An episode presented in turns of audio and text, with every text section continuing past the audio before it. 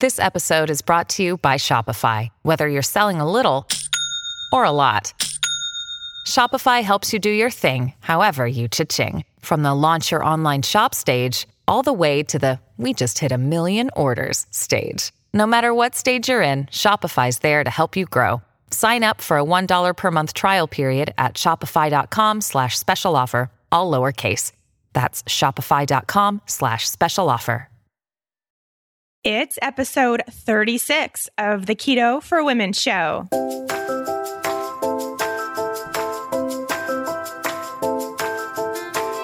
You're listening to the Keto for Women show, and I'm your host and nutritionist, Shawn Mynar. This show is designed to empower women to find their own expression of the keto diet to maximize their health and happiness. Now, let's get started with today's episode.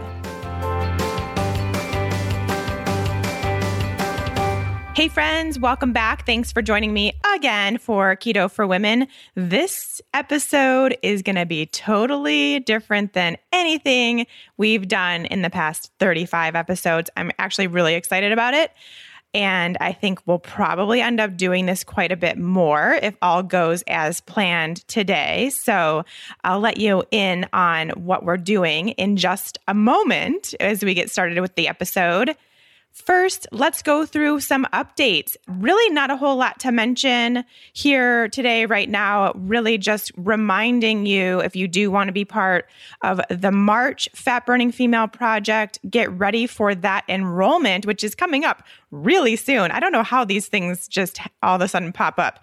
Seems like it's so far away, and then all of a sudden we're here. So, February 28th, please put that on your calendar for your morning time on that day, February 28th, to enroll for the class because it will sell out. It's a one day enrollment period and does sell out. So we want to make sure if you want to be in that class, that you get your spot. So that's a Wednesday. And then the Friday following, so March 2nd, is when you will be delivered your course materials and we will begin the actual six week process on Monday, March 5th. So, coming up real quick, and want to make sure that you guys all know that that's happening. If you want more information on what the Fat Burning Female Project is, I'll be talking about it next week. But in next week's episode, a little bit more detailed, not a ton, but a little bit more. But I did talk about it quite a bit in episode 16. So you can go back and listen to that at the beginning. It's like the first 25, 30 minutes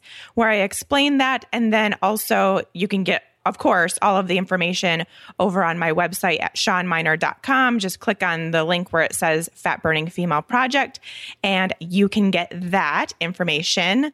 And then last week, we did talk a lot about your poop and your digestive system and your digestive health and how it may not be all rosy down there. And if that's the case for you and you do want to be part of the Good Gut Project, a new class for that is coming up very soon in March. So be on the lookout for that. That's when enrollment starts. And then we get all the test kits ordered and sent out. And then you have some time to collect, send them into the lab. The lab sends us results. And then we get started on the class with your very own protocol and really going through everything that you need as a group and as an individual to get fully healthy in that gut of yours. So that's coming up too. Be on the lookout for that. I think that's about it as far as announcements go. I don't want to take up too much time because we've got a gigantic show here for you. So let me explain what's going to happen. If you follow me on social media, then you saw, maybe, maybe you didn't. Most of you probably saw, I posted a picture of myself asking for questions for a keto hot seat episode, which is this episode. And basically, I just asked for all questions, you know, pretty general, pretty quick questions that I could answer and kind of be on the hot seat for an episode. I got a great response, much more than I was expecting. I was actually kind of thinking in the back of my head, okay, if this doesn't work, what else could I talk about on this episode? So I was already had this backup plan in my head when I posted that. And then within minutes realized I was not going to need that because between Instagram and Facebook on that one post, I got I think around 70 questions. So clearly, I'm not going to be able to get through all 70 in one episode today. However, depending on how things go, depending on the response, I will hopefully be able to get to those 70 in maybe the next 10 ish episodes, kind of sprinkling them in. And then once those are done, I'll ask for another round of questions. So I'll make that announcement on Instagram and Facebook. And I really want to do this. I mean, I have to be perfectly honest. I love getting your questions to info at ketoforwomenshow.com, which is kind of the hub for all questions related to the Keto for Women show, this podcast.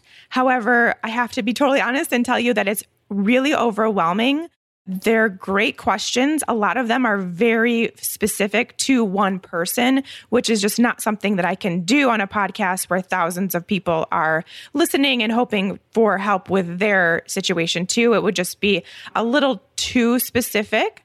And there's a lot of different scenarios going on and we try our best my assistant jenny and i try our best to manage them and organize them and keep track of all of them but really doing it this way for me is probably going to be the best way to get as many questions on as much variety of keto topics as I can and really make it work. So I'm thinking this may be the route that we take in order to get your questions answered. Of course, we will still take questions to info at ketoforwomenshow.com.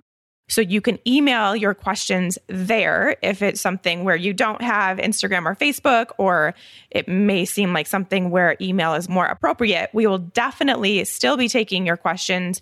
It's just a little easier to go this route. So I'll let you know those changes as they come up once I get through this episode. We don't even know if I'm going to make it through this episode. I might not. Here is the biggest reason why this is going to be a little bit different a little bit more off the cuff than you're used to because I haven't read these questions. I have no idea what these 70s questions say. I did not want to take the time to prepare or plan or get my answers all organized, not because I didn't want to take the time, but because I really love, like, I personally love listening to podcasts where they're just completely off the cuff, completely themselves, answering just the first thing that comes to mind and really giving just kind of that real, raw info as opposed to being planned out, having notes in front, which I do. I definitely do that. For me, it's more so to keep myself on track because we all know I can get way off subject and talk about something completely different. So I do have notes, but not today. Not doing it today. I have no idea what these questions say which comes with the caveat that I am very ready and willing and able to simply say, I don't know the answer. And perhaps I can give you some other tips of places to go look, or maybe I don't even have that. But I'm going to say it. If I don't know the answer, I'm going to tell you. And I think that that honestly, for me, really shows a genuine, true practitioner. I'm not going to give you false information. So I'm just not going to give you the information at all if I don't know, which I think is important. I also might skip over questions or, you know, just kind of say it's more of a one off situation or something if I can't or I don't think that that is a good flowing question for what we have going on here today. I did say that it doesn't have to be about keto. So there may be some questions mixed in that aren't specifically keto related, but more so maybe to women's health or to lifestyle changes, other kind of healthy habits we can make, anything really, could be anything. So keep that in mind. It's Still going to get tons of good information. Before we get going with the show, let's chat about the sponsor of this episode of the Keto for Women show, Health IQ. Health IQ is an insurance company that helps health conscious people like runners, cyclists, weightlifters, and healthy eaters get lower rates on their life insurance. Health IQ can save their customers up to 33% because they have found scientific proof showing physically active people have a 56% lower risk of heart disease, 20% lower risk of cancer, and a 58% lower risk of diabetes compared to people who are inactive. Like saving money on your car insurance for being a good driver, Health IQ saves you money on your life insurance for living a health conscious lifestyle. I've partnered with Health IQ because I'm a huge fan of their philosophy on recognizing those that take their health seriously, like us Keto for Womeners, and rewarding us for doing so by saving us money on our life insurance rates. Head to healthiq.com slash keto to see if you qualify and to support the show. There, you will take a quick lifestyle quiz, which will determine your potential savings. That's healthiq.com slash keto to learn more. Okay, should we do this? Eek! I'm a little nervous. Just kidding, I'm not nervous. Okay, I'm gonna open my Instagram. We're to start with Instagram. I promise you, Facebookers, I will get to your questions in probably not this episode. I'm not going to lie because there's 50 here that I have to get through, but I will get to those as well. Don't you worry. I'm also going to skip saying the handle name because some of them are kind of weird or don't know how to pronounce or whatever. And just to help with the flow, we'll go straight into questions. Okay, first one. Why do some people still claim keto is detrimental to women's hormone health despite all the research proving otherwise?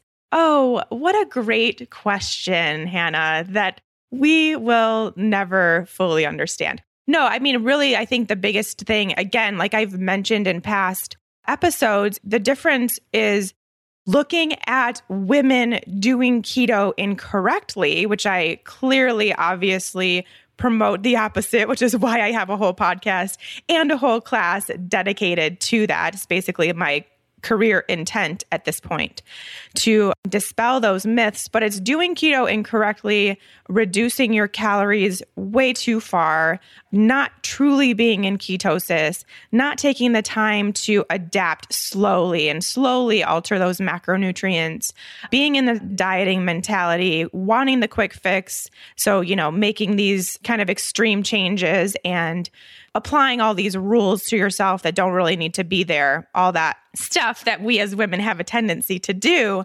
That is really the baseline for when people say that keto doesn't work for women because you're looking at those situations where those women may have had disruption in their hormone cycles, may have had issues with their thyroid, may have had adrenal stuff going on, because of that, or that made it worse, right? Because we're all, already kind of dealing with some not so great adrenal health for the most part, most of us.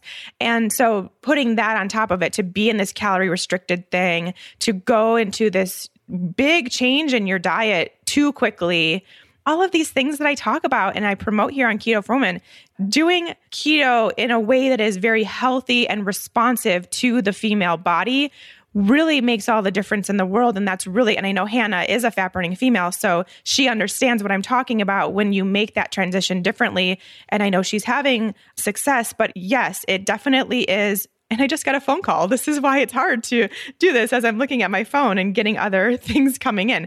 Don't worry, I ignored it. I'm not going to answer it here on Keto for Women. But yes, just keep that in mind that there is, in my opinion, a not safe way and a safe way to do keto. And there are many, many, many more women doing keto the unsafe way, which, yes, then will cause hormonal stuff. It just will happen. That's why I've created the opposite way. So that's why it's because there's still a lot of misconception out there in the keto world, which we know. And honestly, that's probably going to be the answer to a lot of these questions, is because there's still a lot of naysayers, misconception, just too much negativity in the keto space, mainly because it's just new and there's a lot of information that we don't quite know yet, but we're getting so much more so quickly with all of these, like Hannah mentioned, the research that is coming out. We're getting all that stuff. So hopefully it won't last too much longer. Next question. I've been hearing and reading a lot about the zero carb carnivore diet lately. Do you have any thoughts or opinions on it? Ooh, I love this question. Oh man, how do I not go off? Okay, I promise I won't. I personally do not think that is something that we as healthy keto for womeners should practice because you are missing out on vegetables. I mean, not to mention, you know, some other great, amazing things, but there are clearly, quite obviously, nutrients in vegetables that you cannot get from any other source in that way that is the perfection that nature intended it to be without eating the actual vegetable. Like no supplement, no shake, no smoothie, no juice, just no. So get your veggies in. I think that is really, truly important. I think that the zero carb thing is, again, one of those kind of quick fix type, flashy type, ooh, let's try this thing out there, but it's not sustainable, in my opinion. It shouldn't be, I guess, sustainable. I mean, I'm sure there's plenty of people that are doing it and healthy and happy and great, but for the most part, I think people need to eat their vegetables and get those colors in with their day. And not to mention the fibers, the prebiotics that we need that come from those veggies in order to feed our gut bacteria. There's a lot that goes into those veggies besides just them being colorful and nutrient dense. So keep that in mind. I definitely think if you're going to do it, I would not do it for more than like a week you might be able to get away with it and still feel really good there. But you're not doing any harm by getting in some veggie carbohydrates to your diet. You're not doing anything but good. So don't worry about that. And no need to go and get rid of them completely. Exogenous ketones. Yes, no, why? Is there a benefit using them for fat loss? I know I've talked about this in previous episodes, but always good to come back to this subject because it's one of the questions I get asked the most. And I think, again, it's we're in this space where these kinds of products come out and they promote fat loss, they promote easier state of ketosis, they promote mental clarity. There's just so much. I mean, it's a it's a product that's being advertised very, very well. And we, as the consumers that we are, still want that quick fix. We cannot get past the thought that there still could be something out there that we haven't tried yet that's going to be the kicker. It's going to be the thing that just gets us our perfect body and this amazing health, and we feel like superwoman. It doesn't happen. That doesn't exist. It's not out there, and it's definitely not in the form of, exogenous ketones. If you want my honest opinion, this is again just an opinion. I'm sure the people behind this supplements are great. They're doing great things. It's just my thought. I really think it's kind of a waste of money. And not kind of, like really a waste of money because they're expensive, as you all know if you've looked into them. And it's still bypassing, it's basically kind of taking out any sort of work that your body has to do to make this metabolic change. And you're just providing that beta hydroxybutyrate to it without making any of these changes, without working on creating a high fat, low carb diet that's a really healthy, blood sugar balancing, important part of the ketogenic lifestyle is creating that diet. And yes, I'm sure now there's people that are saying, well, I eat keto, but then I also take ketones. I mean, really, again, what's the point then? If you already have changed your diet, what is the point? I know some people want to take them to get over the keto flu hump. I think you could possibly do that, yeah, for like a week. But do you really want to buy that whole big tub or however they come? I'm not familiar with them, but however they come for one week just so that you don't feel as tired. Maybe it's worth it. I don't know. I guess that's up to you. But then beyond that, no, they're not doing anything to promote keto more than just doing keto. Does that make sense? It's really the best way that I can explain it. Just do keto. Now, caveat again, if you are someone that is in a situation where you have a disease that would benefit from high production of ketones, that really can't happen unless you are in this really deep state of fasting or taking exogenous ketones, then I think that would be great. I think a good example would be someone maybe that is, has Alzheimer's. Maybe it's like a parent of yours, and really changing their diet is going to be hard to do but you can also provide them exogenous ketones while maybe taking out some of the carbs or whatever they're willing to do. And there could be tremendous benefit there. So keep that in mind. There is a reason and a time and a place where exogenous ketones would come in very handy and be very therapeutic. But for the average one of us keto for womeners just looking to boost up their ketones so they get a higher number on the ketone meter, just go back and listen to my episode about that because it really doesn't matter. It's just what your body's not using. And it's just because you literally just ate them. So is like, what is the point? Okay, enough of a rant there. Protein intake for women who want to lose fat but increase muscle. Good question. Not something I can answer for you. That's something that you can answer for you, which is so fun. And this is really where I love getting these questions actually, because then I can remind you that you know that answer, not someone else. I don't know what your body does with the protein that you intake. For some people, it raises their blood sugar to the point where they get kicked out of ketosis. For others, it doesn't. And of course, it depends on your current state of blood sugar, what your sources of protein are, what workouts you're doing. I mean, a lot goes into it. So, of course, I don't know that about every single individual person who is listening. I only know that about myself, and you only know that about yourself. So, here's where you get empowered to find that out. Now, you can, of course, just trial and error it. That's what I do, and that's what I recommend people do.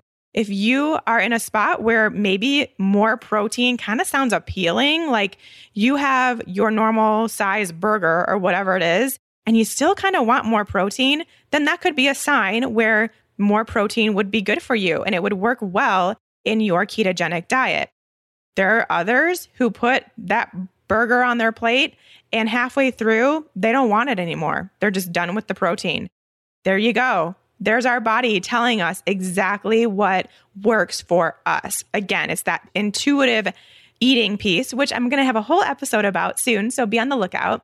But it really is tapping into what your body is telling you when looking or eating food. What does it want? What does it crave? What sounds good? What doesn't? So that's the first piece. And then the second piece is looking at what eating more or less protein does to you does it make you more or less tired, more or less able to have a good workout, to build muscle? Like that would be something that could be used as a factor in determining kind of what is best for you based on how much muscle you gain, especially for the workouts you're doing. If you're doing strength training workouts regularly and you're not seeing muscle growth, then perhaps you A, just need to eat more food overall, which I see all the time with women. Just eat more food, you'll gain muscle, I guarantee it. And two, eat more protein if you're not seeing that result that you're looking for. Now, if eating that level of protein, if you do bump it up, but you start feeling more fatigued, you don't have the mental clarity you're used to when being keto, your ketones drop, obviously, there you go. That's a big signal. If any of that stuff happens, then you know it's too much. And I think the biggest thing, and this is what I really teach women in fat burning female, especially now where the current group is in week five, week six, they're learning how to do this on their own. And the biggest thing is like, not every day has to be exactly the same. We're very much in this mentality, especially if you're someone that has come from tracking macros, using MyFitnessPal, to think that we have to hit a certain gram or a certain percentage every single day, day in, day out, in order to be doing this thing right. And I can tell you, no, don't do that. Eat what you want. If more protein on one day sounds good, and then the next day you're not really feeling it, cool, vary it up. Don't be stuck on these specific numbers that don't really matter. Listen to your body, get rid of that. It will tell you, I promise.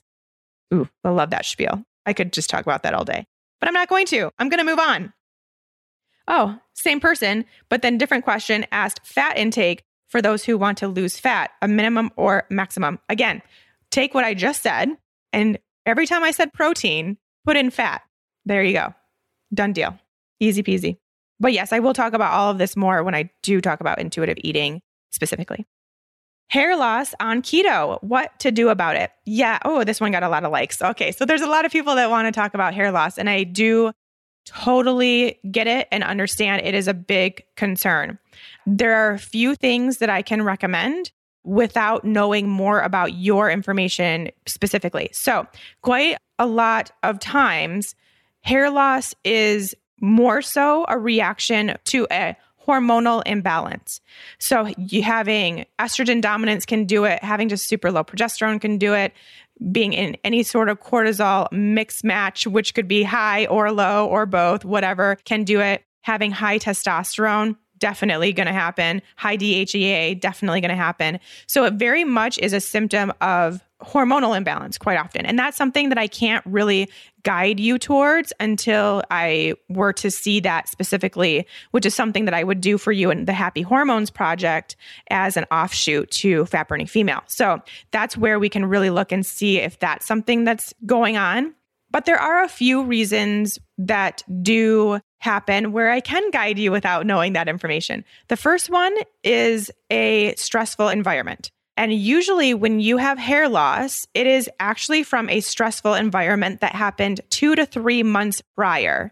So, go back to when you started noticing your hair loss and see maybe, and it could honestly have been that you started keto, you know, two to three months before this hair loss started, which is quite common in keto. Now, going back to the healthy versus non healthy way to make that transition into a ketogenic diet and to do the right things as a keto for women are, you have that kind of variance that can happen to where it can be really stressful on your body. If one day you just made the switch, if you didn't get enough fat and you didn't get into ketosis quickly, if you were just in low carb purgatory, if you also dropped your calories at the same time as you started trying to go keto, if you started fasting too soon. Geez, I mean, gosh, right? Endless topics, endless reasons why keto could be a stressor on your body, which is again why I'm here and why my whole business is dedicated to this topic. But if that's the case, then you can back out of that, right? You can try to determine what could be causing this stressor on your body, especially if it's keto focused, and back out of it. Start eating more, start eating more fat, start eating more protein, perhaps. Maybe it's more carbs. You know, you're going to have to determine that for yourself. But get into ketosis. Make sure you are in ketosis. If you're telling me I'm losing hair, but you aren't testing ketones and or aren't in ketosis, then boom, do that first and then we'll talk. If you're in ketosis and you have been, you know, straight solidly 4 months, and still having that hair loss, then I'm going to look a little further. I'm going to look a little differently. Again, it would next probably be the hormones, but then also it could be a zinc deficiency. Quite often, if you need some zinc, it's going to show up in the form of hair loss. Same thing could go for iron. If you are anemic or low iron, then that could be a situation too where supplementing with that would work. Now, in either case, you don't want to just go start throwing all these supplements at it. Zinc, most likely you're going to be fine just starting to take and seeing if it helps. Iron, not so much. You're going to want to go to your doctor and get your levels tested to know that for sure before you start supplementing with iron because it can be equally as damaging if you go too high in iron. So you don't want to do that either. Other reasons for hair loss I would start really the biggest and best thing you can do right now besides those those two supplements would be just really take a hard look at your stress level. Start implementing as many stress relieving techniques as you possibly can. Maybe seek out an acupuncturist, a massage therapist, a general therapist if it, there's something on your mind you need to talk about seek out alternative healthcare options to really work on your stress if you think that that might be it. And a lot of people will not think that that's it, but you don't realize how stressed you are. So keep that in mind and then make sure you're eating a really nutrient dense diet. So even though you're keto, don't forget all those veggies. Don't forget the high quality of veggies and meats and fats that you are eating. So even honestly, just a toxic burden can cause hair loss. So if you're having conventionally raised meat, if you're not getting organic vegetables and fruits and nuts and things like that, if your oils aren't coming from properly prepared oils and you're using some of the vegetable oils or anything like that, those would all be things to look at. High inflammation levels can also cause hair loss, which again, would be something that you'd probably need to dive deeper into seeing if that's what you think it could be. But you can, if you're someone that does dairy, and caffeine and coffee and even some of the sugar free sweeteners. Take all that stuff out, anything that could possibly be inflammatory. Give yourself kind of a reset there with maybe four to six weeks without those things and see if that helps at all. And then from there, just keep digging because I think the biggest thing to note is that sometimes keto, while it's great and super healing, it will bring to light some other things going on in your body, especially if there is a hormonal balance. I see this all the time in my practice. It really can start showing up after, you know, a month or two of keto, these imbalances that you've had because really they're healing, but when they do so, it just kind of brings them to the surface. And this could also be the case where keto kind of started the hair loss, even though you're fully keto adapted, you're doing everything right, you took the slow approach, you're eating enough fat, all that stuff that we just talked about. If it's still happening within that great keto state, then it's just bringing you more information that you've got to keep digging and continue to find out what's going on with your body, which I'd be happy to help you with. Okay. Quick trick to help reduce bloating. Okay, so this depends on bloating is a very general term. Bloating obviously just means that you feel puffier or water retained, but sometimes it can be very localized to the digestive system where you feel bloated after meals, like you're six months pregnant. I've totally been there. I know what you mean. But it can also feel like puffy. Like I just mentioned, you're retaining water, your hands feel a little stiff, your joints feel a little stiff. You just feel like kind of overall a little extra water. So let's go over both of those because I don't know which one she's talking about. The first one, the digestive specific one, my tip to get rid of that quickly would be to slow your roll. when you are eating, like we talked about last week, take the time to chew your food, get into rest and digest mode, take a few deep breaths, smell your food, and just enjoy it and make sure you're really chewing. That would be my biggest, best, easiest tip. That will take care of a lot of situations. Now, of course, like I mentioned last week too, there's a lot of other reasons why you could be bloated that nothing is going to fix until you find out that problem and fix the actual problem. So you are still going to have to do some testing eventually if that seems like something that's going on in your digestive system. Now, if you feel overall water retained, there are lots of reasons for this, but we'll go over some of the biggest ones.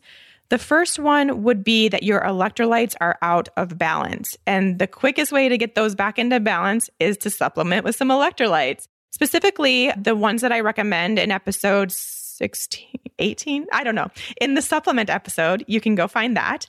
Those, I have women all the time that tell me, oh, I was so water retained. And then I started taking those and it made it all better very quickly. So I highly recommend those.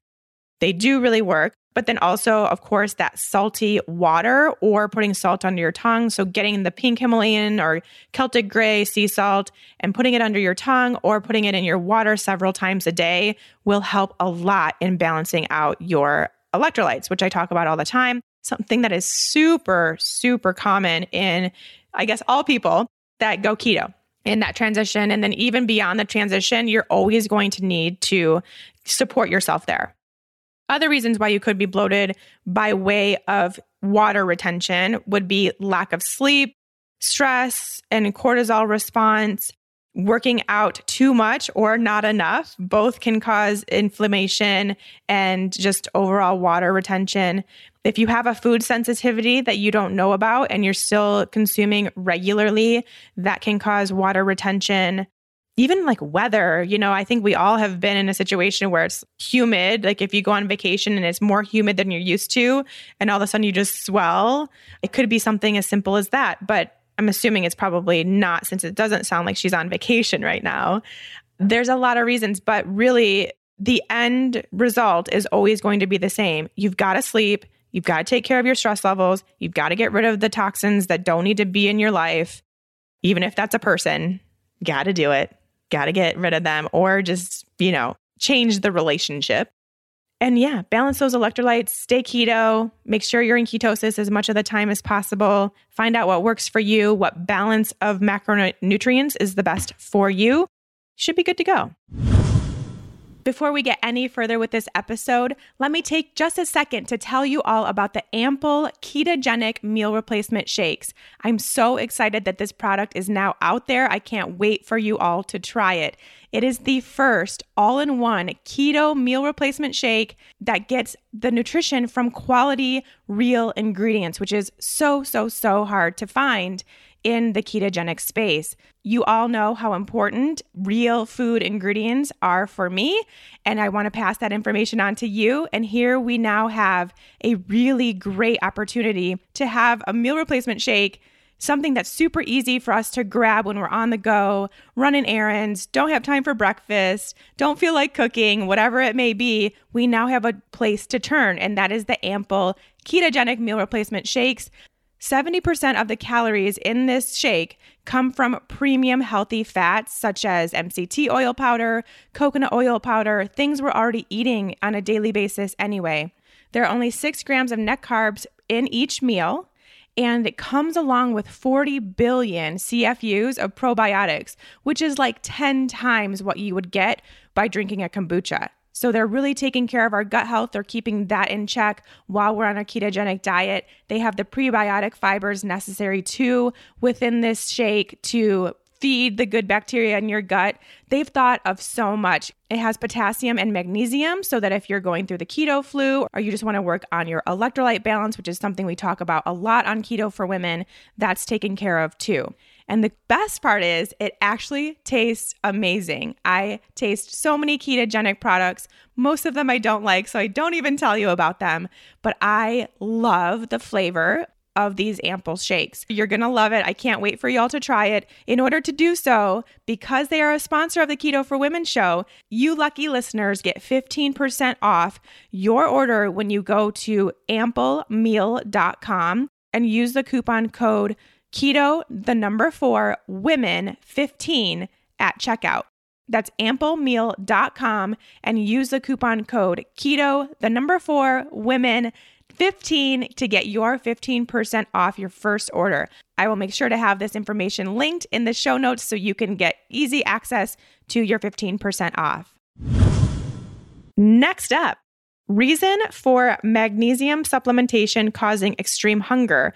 I tried a few different types. I've been eating keto since summer of 17, blood testing to confirm ketosis. I've Googled, and apparently others experience this as well. Also, my gut is a mess if that might play a role. So I'm super excited for the Good Gut course starting soon. Yay, Julie. Huh. Reasons for magnesium supplementation causing extreme hunger. I've actually never heard this ever. That's really odd. I can't really think offhand of why that would be causing hunger unless you are either taking one that maybe has I know some of the natural calm has stevia in it and I could see how obviously drinking that would then kind of promote that blood sugar response to be hungry and want food after that which it doesn't it seems like you've tried a bunch of different ones so it doesn't seem like that but I could also see how Perhaps magnesium is causing a blood sugar response overall in general. So that could be something to look into as well. And maybe you could do a little experiment on yourself and take some magnesium and then maybe like 30 minutes later test your blood sugar and see if it has spiked it. That could be. I mean, I don't I don't know the science behind that or why that would be the case, but it'd be interesting to see because, you know, when I hear hunger, I think okay, so there's a blood sugar something happening at that point. So why is it? Or it could just be coincidence. Maybe you're taking them at same time of the day where you're just naturally more hungry. If it's at night, maybe you just need to eat more. I don't know. I know these are not actual really what you're looking for, Julie. But yes, perhaps the gut project will shine light for us as to why this is happening to you. Very interesting. And as you can see, I don't really know the answer. So I'm just giving you some general tips to try, but could be a good experiment for you. Okay, another exogenous ketones, which I talked about. Next, I hear a lot of conflicting info about keto and women's hormones. Some say carb ups help, while others say the power is in the ketones. I know you tend to be on the ketone side, but would love your opinion on the carb cycling as it relates to women's health. Again, I would love to tell you exactly what you should do, but the power is within you. So honestly, totally depends. And that's my opinion and intake for you on that subject. Of course, there's people that say, yes, do it, don't do it have it every day, have it every week, have it every month. I mean, there's so many. And the only thing about carb ups that I don't love is I don't love it being on a specific timing regimen. I really think it should be what I do for my carb ups is I just eat carbs when I feel like eating carbs. And I let my body tell me when it's time for carbs, whether it be because I worked out really hard or maybe I just want them. maybe I'm just kind of craving some plantain chips, which was the case this week. And I went and got some and it was totally fine. So that's the only thing is I don't think that it does need to be as regimented as the community makes it out to be. Now, I have not really seen in working with now over 500 women to get them into ketosis. I haven't seen a case where someone's hormones are totally a wreck unless they have carb ups. A lot of times, especially when transitioning to keto, that first month or two, your cycle could be slightly wonky. Not terrible, but you might notice it comes a little early or it comes a little late or it's not as heavy or it's heavier. There's more cramping, there's less cramping. There could be some changes. Once you get it and stay in ketosis regularly, though, that will regulate. And it is because of the power of ketones. It's because of that homeostasis that we are providing in the body with producing ketones, but also eating enough food while producing ketones. Big, big point there. If you're going to go keto and reduce your calorie intake, not going to happen. You're going to see some big problems happen with your cycle. And it's not ketosis's fault. And it's not the fact that you need carbs, it's because you need food. So keep that in mind. That being said, there is, I think, a lot of room in keto to have carb ups when they feel right.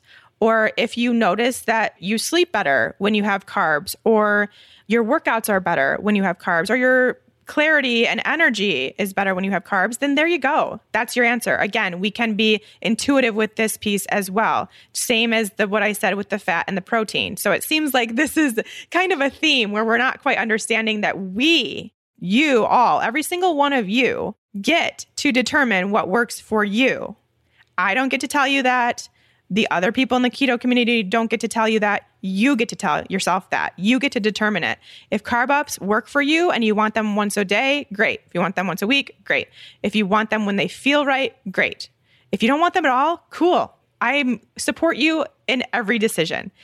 The only thing I will say, of course, is that if you have blood sugar issues, then you're going to want to keep that in mind and keep that information handy as you decide whether carbs work for you or not because most likely those carbs are going to take you out of ketosis and for most of you that's probably not going to be worth it and will probably only hinder your hormonal balancing hopes and dreams so keep that in mind too. I mean, I personally am someone that doesn't have blood sugar issues. So me having some plantain chips with lunch this week didn't matter. It didn't do anything. It didn't kick me out of ketosis. I still felt the same. It was fine. But that may not be the case for you. So, again, something where you have to determine that for you, no one's right or wrong having any more or less carbs or protein or fats or anything. Just find that out for yourself. I hear tons of conflicting info on keto and pregnancy, but I've had the best pregnancy ever on keto. Most doctors incorrectly link or confuse it with ketoacidosis or being dangerous and recommend carbs. I would love your thoughts on this. And there were some likes on this one too. I get a lot of questions about keto and pregnancy, and it almost makes me wish, almost, not totally, that I could go through pregnancy being keto so I could give you all my tips and tricks. But there is no chance of that happening. So don't even think it. But my friend Tara, who I know is pregnant and keto, she actually was keto prior to pregnancy, and this helped her with her fertility so she could get pregnant. And I do plan on having Tara on the podcast, hopefully, when she gets a little closer to the end of her pregnancy, so she can tell us how it all went. But I know as of right now, she is really having a great pregnancy and is keto.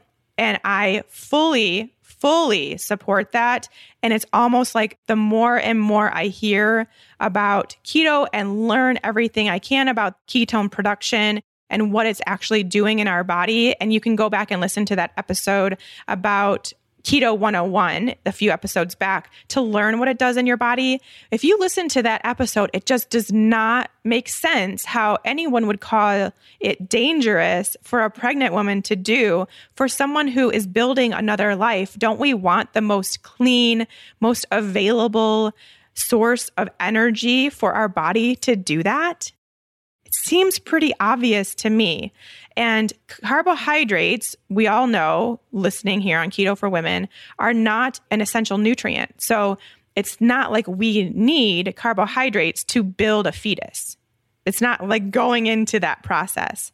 I do think that there probably is a case where you, as a pregnant woman, would really want to moderate your protein intake to be a little higher. And I have a feeling you'd be able to do so quite easily and still stay in ketosis because it is actually a known thing that pregnant women get into and stay in ketosis easier than when non pregnant. I mean, just think of that. Why would our bodies do that for us if it wasn't a safe place to be while pregnant? And babies are born in ketosis. So, again, doesn't that make sense that it, it is a process that is known and preferred in our bodies so much so that we're born in that way? So, how could that be harmful during the process of developing that child? Just think about that kind of stuff. I mean, of course, I'm no scientist. I haven't done any sort of research or study on this, but in my opinion, I think when doctors are saying that, I totally agree with Tara and her saying that doctors in general, whether you're pregnant or not, most of them, if you go and say you're in ketosis, they will tell you to get out of ketosis as soon as possible because in medical school, when you learn about ketosis, you learn about ketoacidosis and these super high levels of ketones that can be produced in diabetics when in an uncontrolled environment. And that is a harmful situation on your body. But that would be like 20 times what we produce as just being in nutritional ketosis. So, nutritional ketosis and ketoacidosis are very, very different. And that's just not taught in medical school. So, when they hear that name, they automatically think of the dangerous one, which is very, very different. Hope that helps. Okay. What are your thoughts on BCAA supplements on keto? So, BCAA are amino acids essentially, which are basically what we break protein down into in our digestive system. So, protein gets broken down into amino acids, and then amino acids are what we use as our building blocks for our muscles and cells and all that good stuff. Supplementing with amino acids, I think, are fine. I think it's fine on keto. I would more so honestly be concerned with where you're getting those sources because a lot of the supplemental forms of amino acids have other stuff in them, specifically sweeteners. And even if it is stevia or something like that, I think it's kind of a waste of a possible blood sugar response to supplement with that while trying to be in ketosis. I also think that it's probably not really necessary if you are someone who is eating the right amount of meat or protein for your particular ketogenic diet that you have found works for you, then most likely it's just not necessary. So, again, it might be a situation where your money would be better spent elsewhere on other supplements besides the amino acids. I do, however, recommend the collagen peptides. Of course, it's protein, it has amino acids, but it's totally clean. It has a very little impact, if any, on blood sugar response. So I do really like those. I do include those in my morning coffee or hot tea situation and you can't taste them. And I like their healing properties that happen specifically with your hair, skin, and nails. And it's also just good for building up the gut lining and other muscular systems. So I do like those. And I would actually recommend if someone does want to do that kind of thing, try the collagen peptides over the amino acids. I think you're going to get more of a benefit from that and take out that possibility of having some other weird additives in that supplement. how do you like to use yacon syrup? Oh, I love yacon syrup. I don't use it super often because I don't really use sweeteners that often. I only use it in a baked good when I'm making baked goods in place of whatever the sweetener is. Like, for instance, it's a very good thing. It's very easy to use to replace honey in recipes. So if you have like a paleo blah blah blah recipe that calls for honey, you can use probably like a quarter of the amount of honey as yacon syrup, maybe a third, somewhere around there. You'd have to experiment depending on how much sweetness you prefer and it works really well and is a really good replacement. So that's what I usually use it for. If you've asked this and you probably have seen, I have a free keto treats ebook on my website, and almost all of them I think have the option at least to use yacon syrup. So if you're someone that doesn't want to buy it without knowing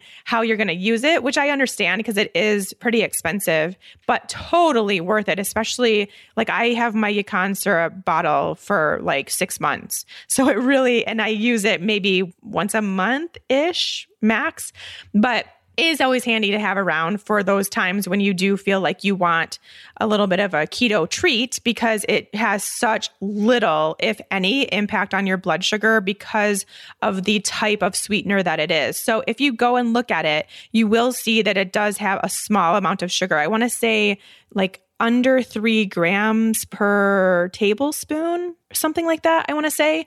And it's so sweet that you will probably never use a tablespoon. You'll never consume a whole tablespoon, let alone a teaspoon in one sitting. So it's that sweet that you use so little, it doesn't matter.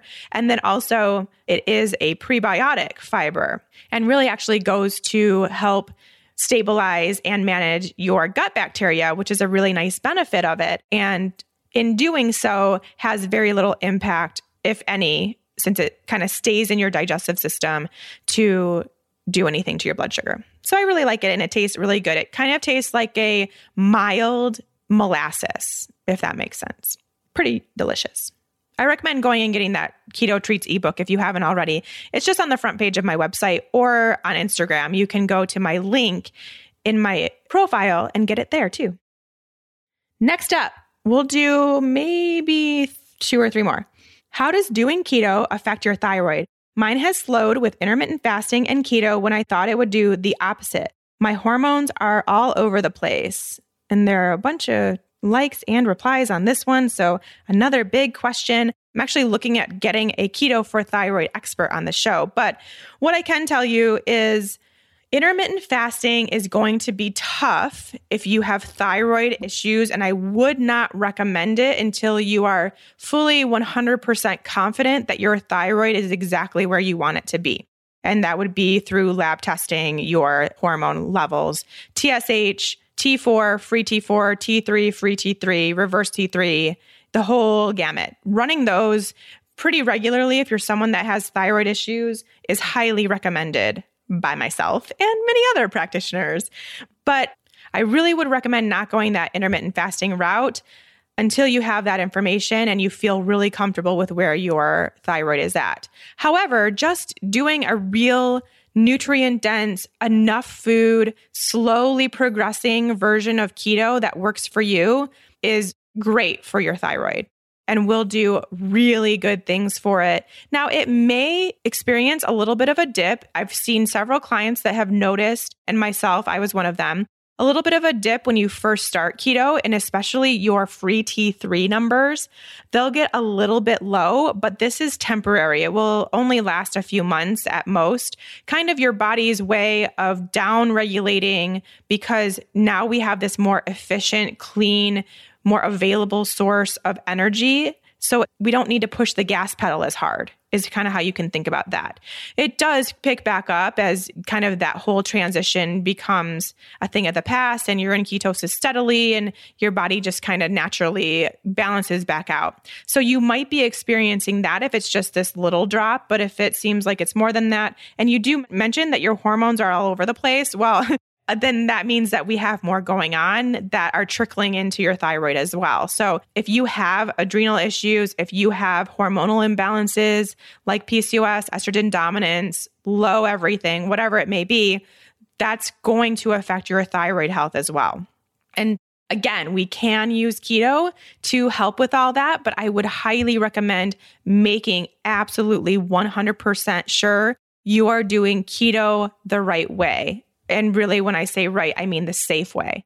And so I would recommend the Fat Burning Female Project. That would be great for this kind of person that's like, I think I'm doing this, I've tried this, but now things have gotten worse. You are the perfect person to get into that class and try it again in a more safe, steady, effective environment where you have my support and the support of others who have been through it to know that you are doing the right thing for your body.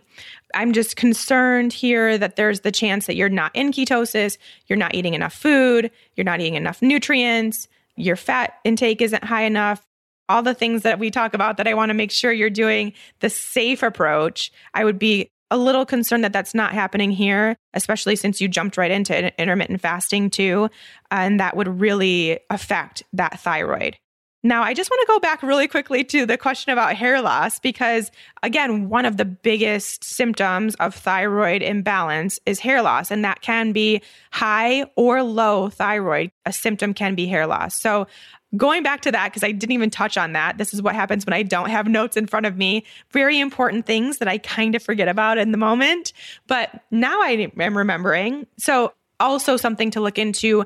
Get those labs tested for your thyroid health and make sure that that's not something that's contributing. If it's something where you just got into ketosis, you might have that slight dip, like I mentioned, may cause a little hair loss, but then will pop right back up. And so it should be pretty uneventful amount of hair loss before that gets better. But yes, keto can be so effective for the thyroid. And really, I mean, especially if you have autoimmune thyroid, which I know a lot of you listening do, like really, really great for that. You just got to give it time and you've got to make sure you're doing it appropriately. One more. Could you talk about how to increase strength and gain muscle? I saw your IG story from today where you talked about this some. I'd love to hear more about how to do this, especially with workouts from home, and maybe some of the science behind this, especially from your experience as a former personal trainer. Oh, you know so much about me. Thank you. Also, how do you push yourself enough to increase strength and continually progress without going too hard and overdoing it? Ooh, I love this question. This is like the heart of everything that I love. So, we might go a little over on this episode because I really really want to answer this clearly. Could you talk about how to increase strength and gain muscle? That's my first question. yes, I can talk about that. So, increasing strength and gaining muscle requires you to put a stressor on that muscle that will then cause it to break down and rebuild those tissues, those fibers stronger and better. So, this is kind of something, again, getting into personal trainer headspace here for this question. I saw a lot in that business when I was there where there's so many women just picking out those five pound dumbbells and going to town, and that's not going to cut it. You've got to put that strain, a very healthy, safe stress on your muscle and on your body in order to increase your strength.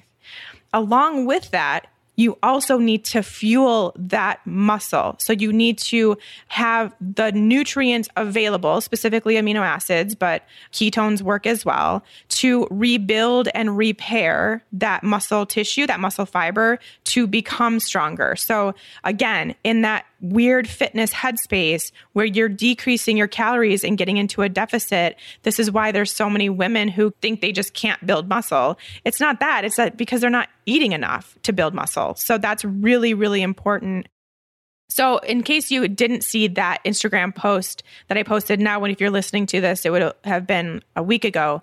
I did share some progress that I've had as of late in my muscle growth. And if you don't know my backstory, I'll tell you. I used to be obviously a personal trainer, but I was also very muscular. I did figure competitions, I did powerlifting competitions. I was very strong. I was extremely low body fat at one point, which I do not recommend for anyone. That'd be the one thing that if, if I could take back in my life, it would be that. And so that is something that comes naturally to me and kind of always has. However, when I got sick through the mold illness and through the years of not knowing what it was, so in total about three years, I think, from the start of that, I lost that muscle. All the muscle I had gained was gone. My fitness level was pretty much next to nothing. And I spent the past two and a half years trying to i mean really it hasn't been that long that i've cared about getting any muscle back it hasn't been my priority but i did stay working out through that time when i felt like it was right but just within the past say 10 weeks or so, I've noticed a pretty significant change in the amount of muscle I currently have, which has been completely 100% done through workouts done at my home. So I do not go to a gym. I have a 15, 25, 35 pound kettlebell. I have a coffee table that I use as a box when I need to step or jump. And I have TRX straps and a yoga mat. That's pretty much it. And really, I would say, I think the first six weeks of that, I'd say 90% of my workouts were with no weight at all. It was more of an endurance type activity, but they were 30 to 45 minutes, or they are 30 to 45 minutes of challenging workouts. So I'm challenging my body. It is at a pretty high intensity. Like I feel very exerted when I'm doing those workouts, but they're short. They're very short, intense bouts of exercise. So the 30 to 45 minutes includes warm up and cool down. And this is all done through the Nike Training Club app, which is completely free. You can get everything there free. They are amazing workouts that you can do at home with little to no equipment, or you can do at the gym with full equipment.